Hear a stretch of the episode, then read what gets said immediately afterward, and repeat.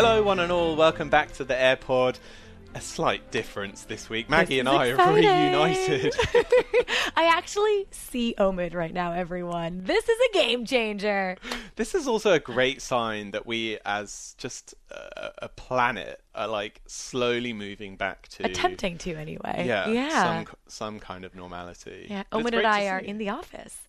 We are six feet apart, but we are at least in the office together for this podcast today. Exactly. good to see you. And I think that that's quite apt because this week's episode, we're really looking at royals back at work after the summer break. Um, we've got the first overseas visit for Prince Mm-hmm. William or for any member of the royal family. And of course, we saw Camilla back out in action. With um, dogs, which With know I love. I know you're itching to get back into. Um, and of course, we'll be looking into the Sussexes. Of course, they made headlines once again this week with the repayment of the renovation works for Frogmore Cottage. Came in very handy after that Netflix deal. We'll have more information Already putting the money to use. on that. Uh, but our week really started with the Queen heading back to Sandringham. Um, this was, you know, slightly unexpected news because, of course, she had been up in Balmoral for the summer, and I think people expected her to return to Windsor Castle.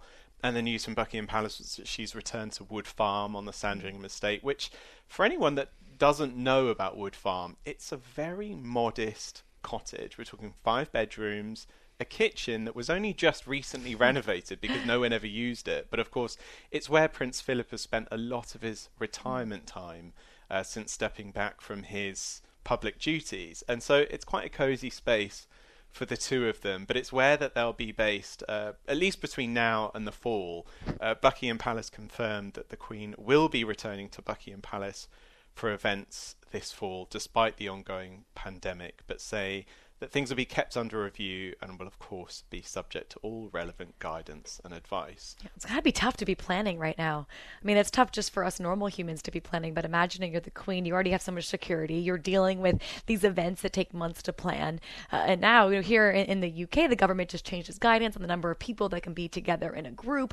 Um, so trying to plan events on top of all of this, it's it's quite a challenge. Yeah, this move back to the Sandringham estates, you know, it's not usually something that the palace would put out a press release mm. for, but the information was shared with all the royal correspondents, and I think there's something to be sort of seen in that, uh, you know, in the fact that for this nation, who obviously went into lockdown mm. with the Queen sort of at the head of that, she gave that public address to everyone.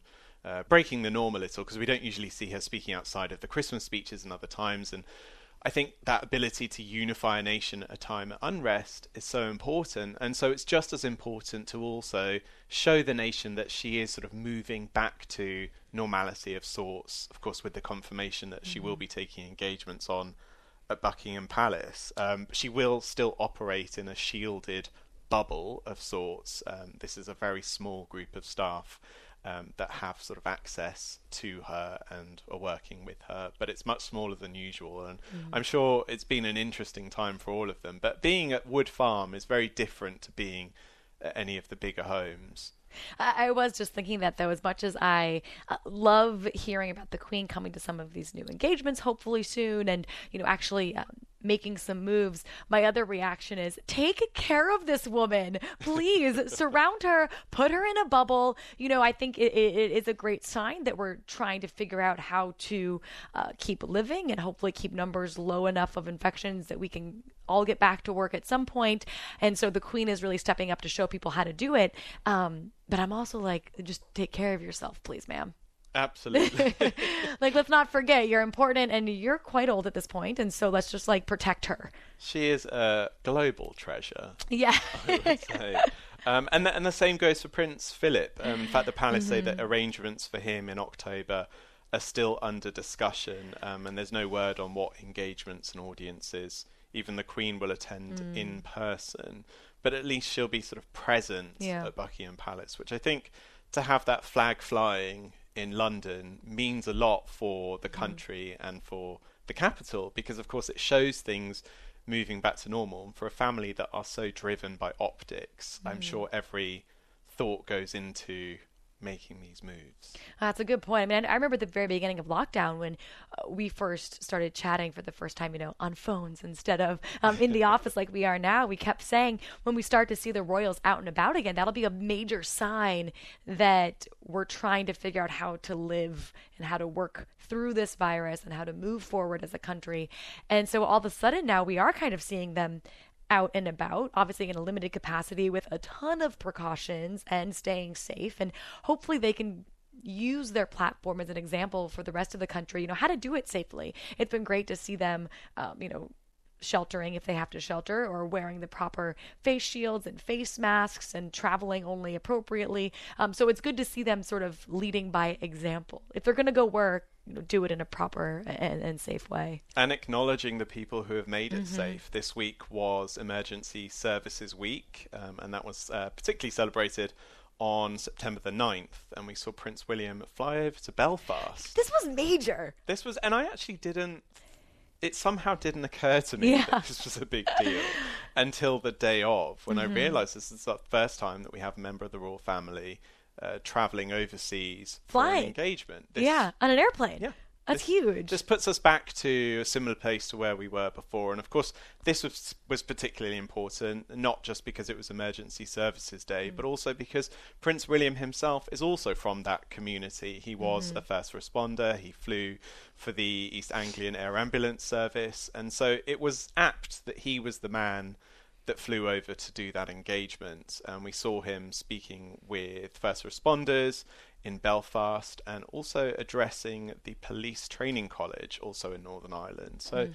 a good day for him. And um, we also heard him thank those who have been on the front line during this pandemic, uh, keeping the nation going and people safe. Each and every day, people from teams across the Blue Light community are called to the scenes of dreadful incidents.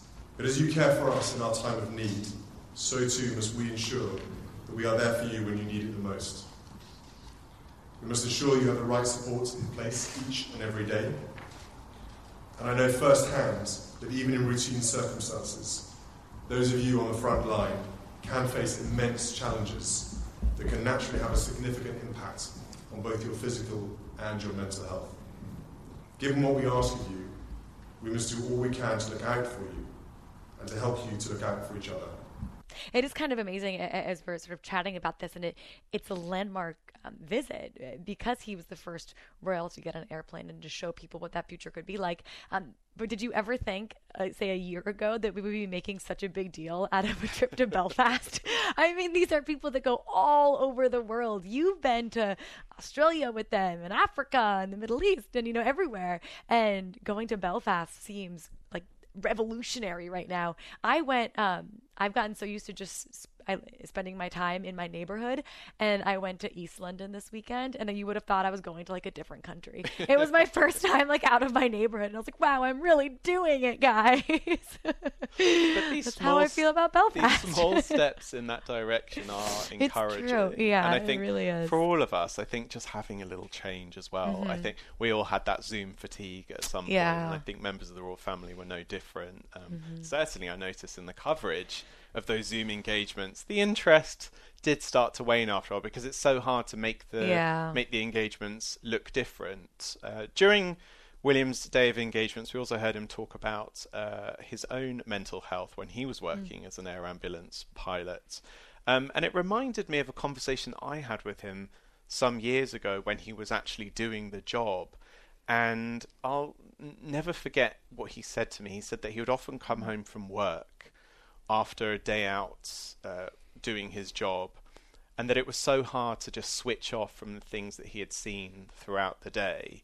Um, of course, he's coming home to a loving wife and children, but he said that there were many times where he would need just a moment by himself in front of the television because he was so emotional by what he had seen throughout the day. And so there was just that short moment of mm. transition needed before he sort of steps back into his role as a dad and a husband.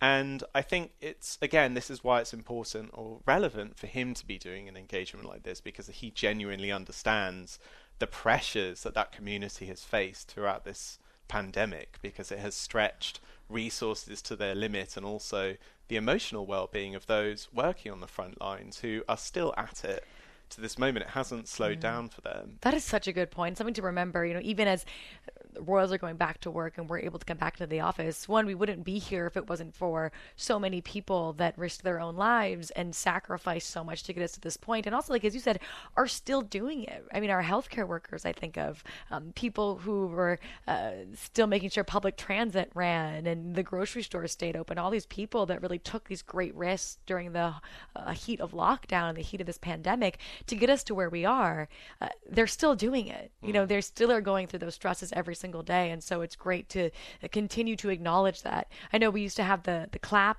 and I know Yeah. uh, places like New York City and other uh, around the globe all had the clap, and you know, just because m- maybe it doesn't happen every day at seven o'clock anymore, doesn't mean it's still not a good time to continue to acknowledge all those sacrifices that people are making, and the fact that you know they're, this is ongoing. We are coming back a little bit, but it's slow. It's going to be with us for a while, and so you know that drag on your mental health is serious, and uh, we have to pay attention to it. Absolutely. Do you know what other heroes should be celebrated in this day? Medical detection dogs. Oh my god, thank you so much for bringing up this story. When Omid and I were meeting before this podcast, I was like, Can I please take lead on this story? Because any this was like the highlight of my Royals week was Camilla with the medical detection dogs. First off, we need to train Yoshi to become a medical detection dog because I feel like he'd be excellent at it. Maybe.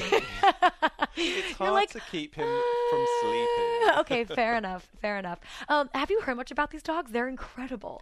I was just impressed or blown away by just how specific they Yes.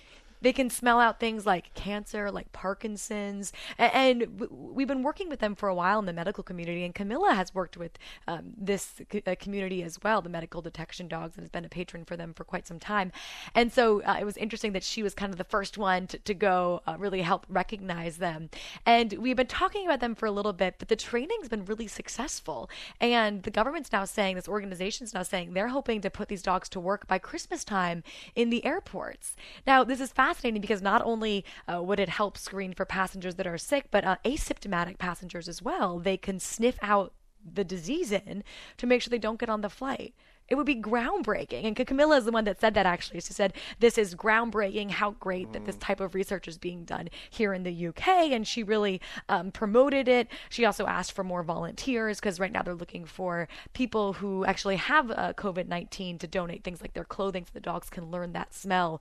Um, so that's kind of what they're struggling with right now to get those volunteers. So she was there to raise awareness, to show the great work that they're doing, and to remind people, like myself, I was blown away that this could be put into action by Christmas time, you know, at the heart of some of this travel and make people feel safer on airplanes.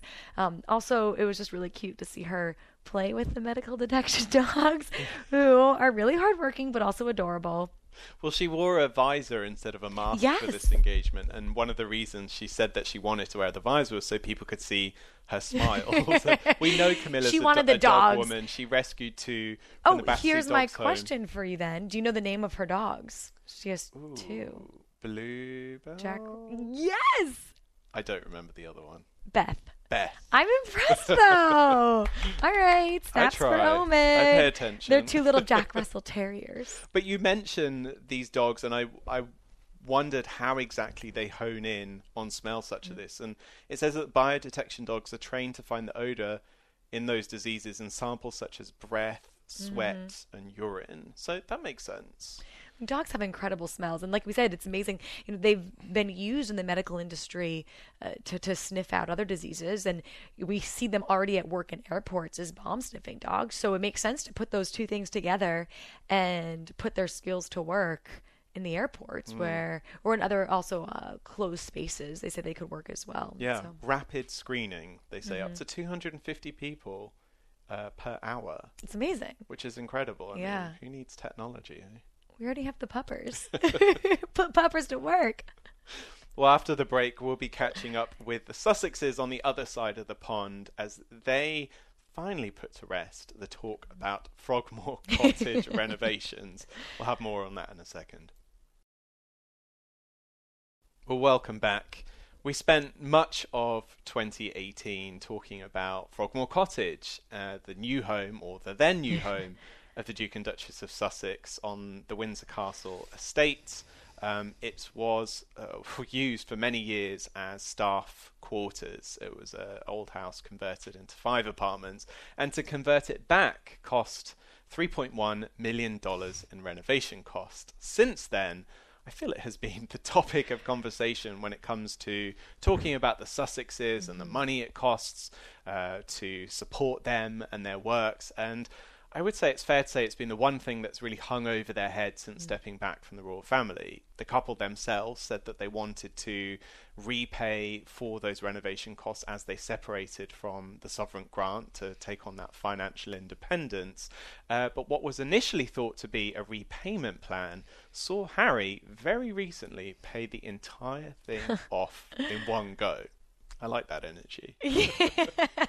Just like enough. That's a mic drop. exactly. How important was that, you think, uh, to just sort of be done with it now? To just say, listen, instead of any type of installment plan over the next 10 years where this is going to constantly be a story, I just want to get this off my plate. I don't want to have this hanging over me anymore. Well, you know, it's only been five months since mm. they officially stepped back. I mean, March thirty first was not that long. It may Stop. feel like five oh years. Oh my gosh. yeah. But that that announcement that they wanted to repay the costs was completely voluntary. There was no request from the royal family or the crown estates. And there was no requirement either. They have to repay it, or not okay. at all. And in fact, when we look at other members of the royal family, they have all afforded that mm. same privilege of their working residence to be covered, or at least the renovation costs to be covered by the sovereign grant. Now, the sovereign grant is sort of a mix of government funding, uh, money raised from the Crown Estate, which is the sort of working estate of all royal residences. Of course, many of them are open to the public. It was very recently that they announced that they'd be doing outdoor cinemas on the Sandringham Estate. Oh, yeah.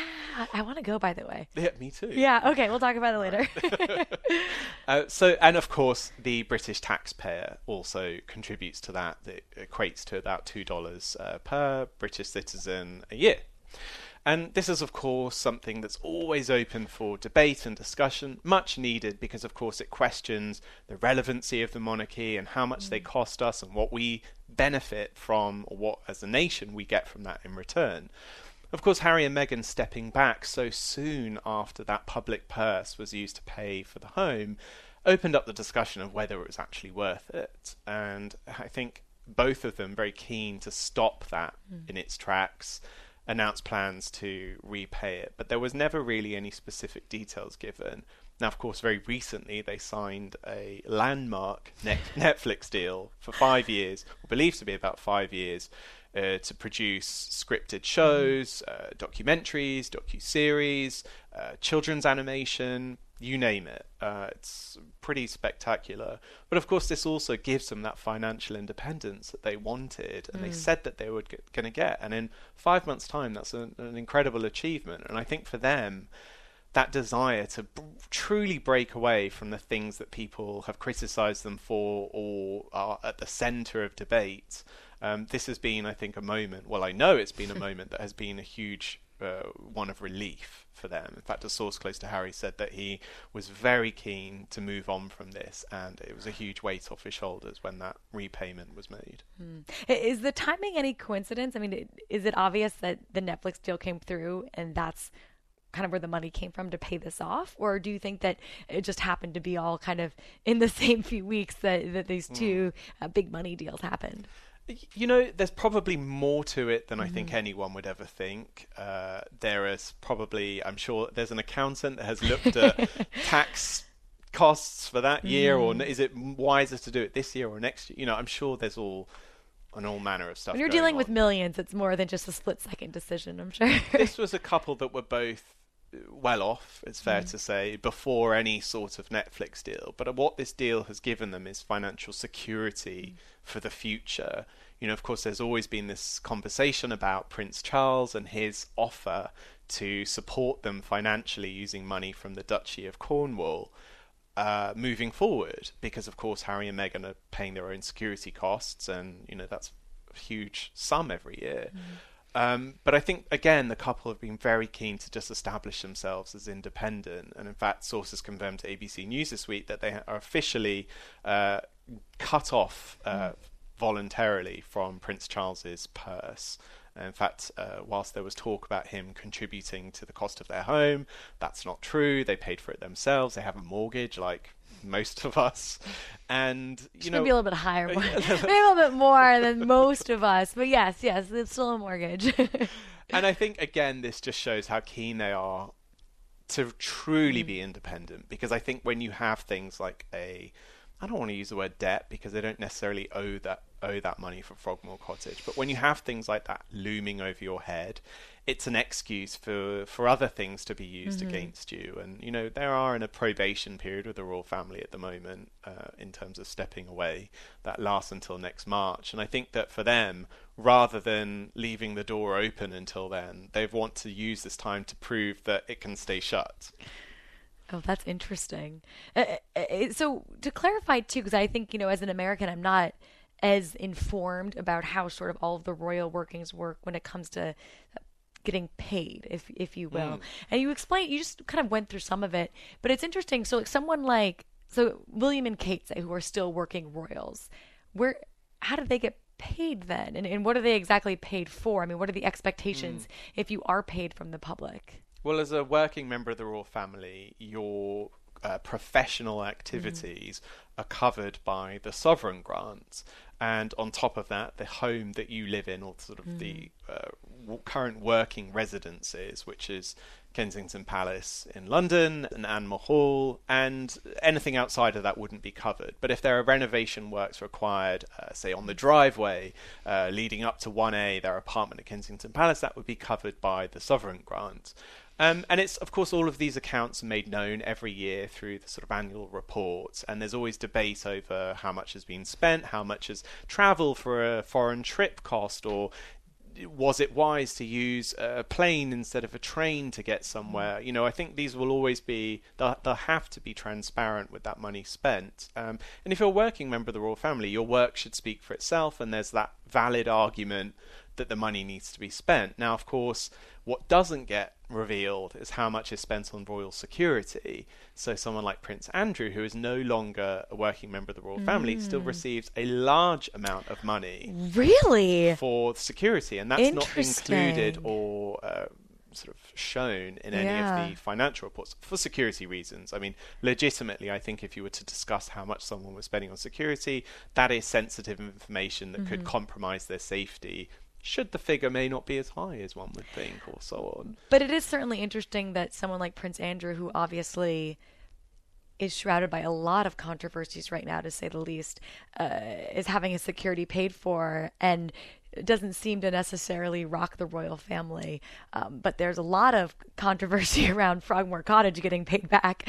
Doesn't quite seem to add up. Exactly. Well, he lives on the Royal Lodge, uh, also on the Windsor Estates, mm-hmm. and that was uh, given to him uh, after the Queen Mother passed away in 2002. It's a Grade 2 listed building, um, but obviously requires constant upkeep mm. and hmm. renovations, and that would, much to probably to the pain of the British taxpayer, come from the public purse. That is, I, I, you understand why people care so much. And now that I'm a British taxpayer myself, you understand all of a sudden you're like, wait, hold a minute. My salary is going towards these renovations. So you kind of want to know what's getting renovated and who is be- getting benefited by these renovations as well. I mean, to know that your money is paying for uh, a, a driveway that may need to get redone or for Prince Andrew's new kitchen don't know. You can see why people really want to know what, where their money's going. Exactly, and I, so I think it was very smart of the Sussexes to yeah, truly draw that, that line. Um, one could argue that there's very little left for them to mm. be criticised for, and it'll be interesting to see what that commentary will be moving forward. And I was quite surprised to see certain commentators in British papers admitting that this was sort of the last baton mm. used to sort of smack them uh, because of course it was such a controversial subject. It, will be interesting to see yeah. what's left to discuss, or whether they truly can thrive in some sort of peace. Well, I guess the other question with that too is if this is sort of the last thing that people could criticize them about too. How many more things are really tying them to the royal family anymore? I mean, if this Their is titles. one, yeah, yeah, interesting.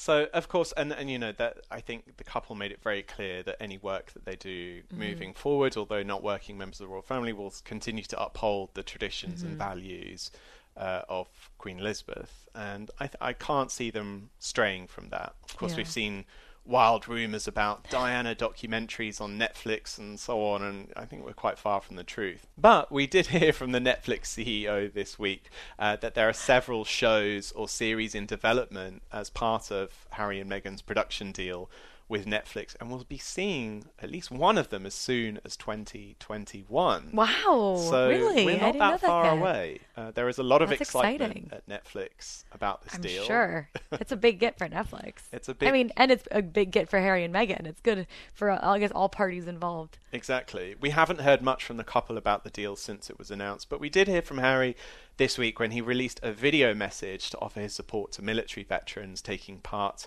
in the Walking with the Wounded trek. Uh, he shared a video message of support for soldiers on the official launch of the Walk of Oman, which is going to see a team of ex service personnel trek 400 kilometres across the country, including part of the world's largest sand desert. These veterans will need to summon incredible physical and mental strength.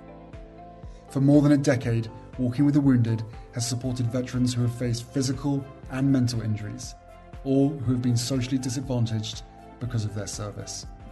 I am proud to once again support them and support the veterans whose determination, courage, and resilience is a credit to all of us who've served. I think it's great to see Harry still uh, being so active in that military veteran community. Um, and I think it was particularly meaningful that this video came out this week because, of course, there was a report at the very start of the week claiming that Prince Harry had let down. Uh, the Invictus community because a deal or a supposed deal with Amazon to stream a concerts raising funds for the Invictus Foundation was cancelled after the Netflix deal was made, or at least that's what the report suggested. Until, of course, Harry's lawyers stepped in, sending a legal notice to the Sunday Times for misinforming readers about the reality of the situation. And I'd spoken to sources, and this was something that was in, uh, at least in talks. A production company here in the UK had suggested uh, that it would be a great idea to raise money for the Invictus Foundation with a concert in California next uh, sort of Q1, Q2, Easter time. Uh, of course, during the middle of COVID, it's very hard to Yeah, sell Concerts tickets are difficult right now. for a concert uh, not possible, and so the plans were shelved. And that's really as far as it goes. Harry remains, of course, committed as ever to the Invictus Games. We'll be seeing him hopefully travel to Europe, to The Hague for the games next year, provided things uh, remain somewhat safe. Um, but I think uh, we can see just how strongly he feels about his support for that community because I don't think Harry is always the kind to sort of rush to throw legal letters at things, despite how it may seem. But I think when it came to this particular issue, it was something that he wanted to protect. Well, something that's obviously so important to him for uh, so many reasons, something he lived through himself. So I'm sure he wanted to set the record straight. It's not just a tabloid story, it's something that must have cut very deep. Absolutely. And if you want to hear more of the records being set straight, stick with us every Friday for the latest news on the royal family on the Heir Pod. Maggie, it's been fun as always. It's so great to see you in person, too. Next time we just have to get Yoshi in here, and then it'll really be a party. I I think we will have to plan some adventures over the I agree. That's a tease, people. That's a tease. Thanks again for all your messages. I have been building up the questions that you're sending over, and Maggie and I will be including a Q&A in future episodes, uh, maybe on a regular basis, Yeah, depending like on what's that. coming in. I've been seen seen a few spicy ones. Ooh, let's get spicy. So if you want your question answered, uh, whether it's about royals from the past or present, um, or if you're just curious about something that we've already discussed, uh, do reach out to us at Maggie Rulli on Twitter or at Scobie. Use the hashtag the Heir Pod so we can find it. Maggie, thanks again. Thanks, Omid. Great to catch up. Look after yourselves, guys. Be kind to one another, and we'll see you next week.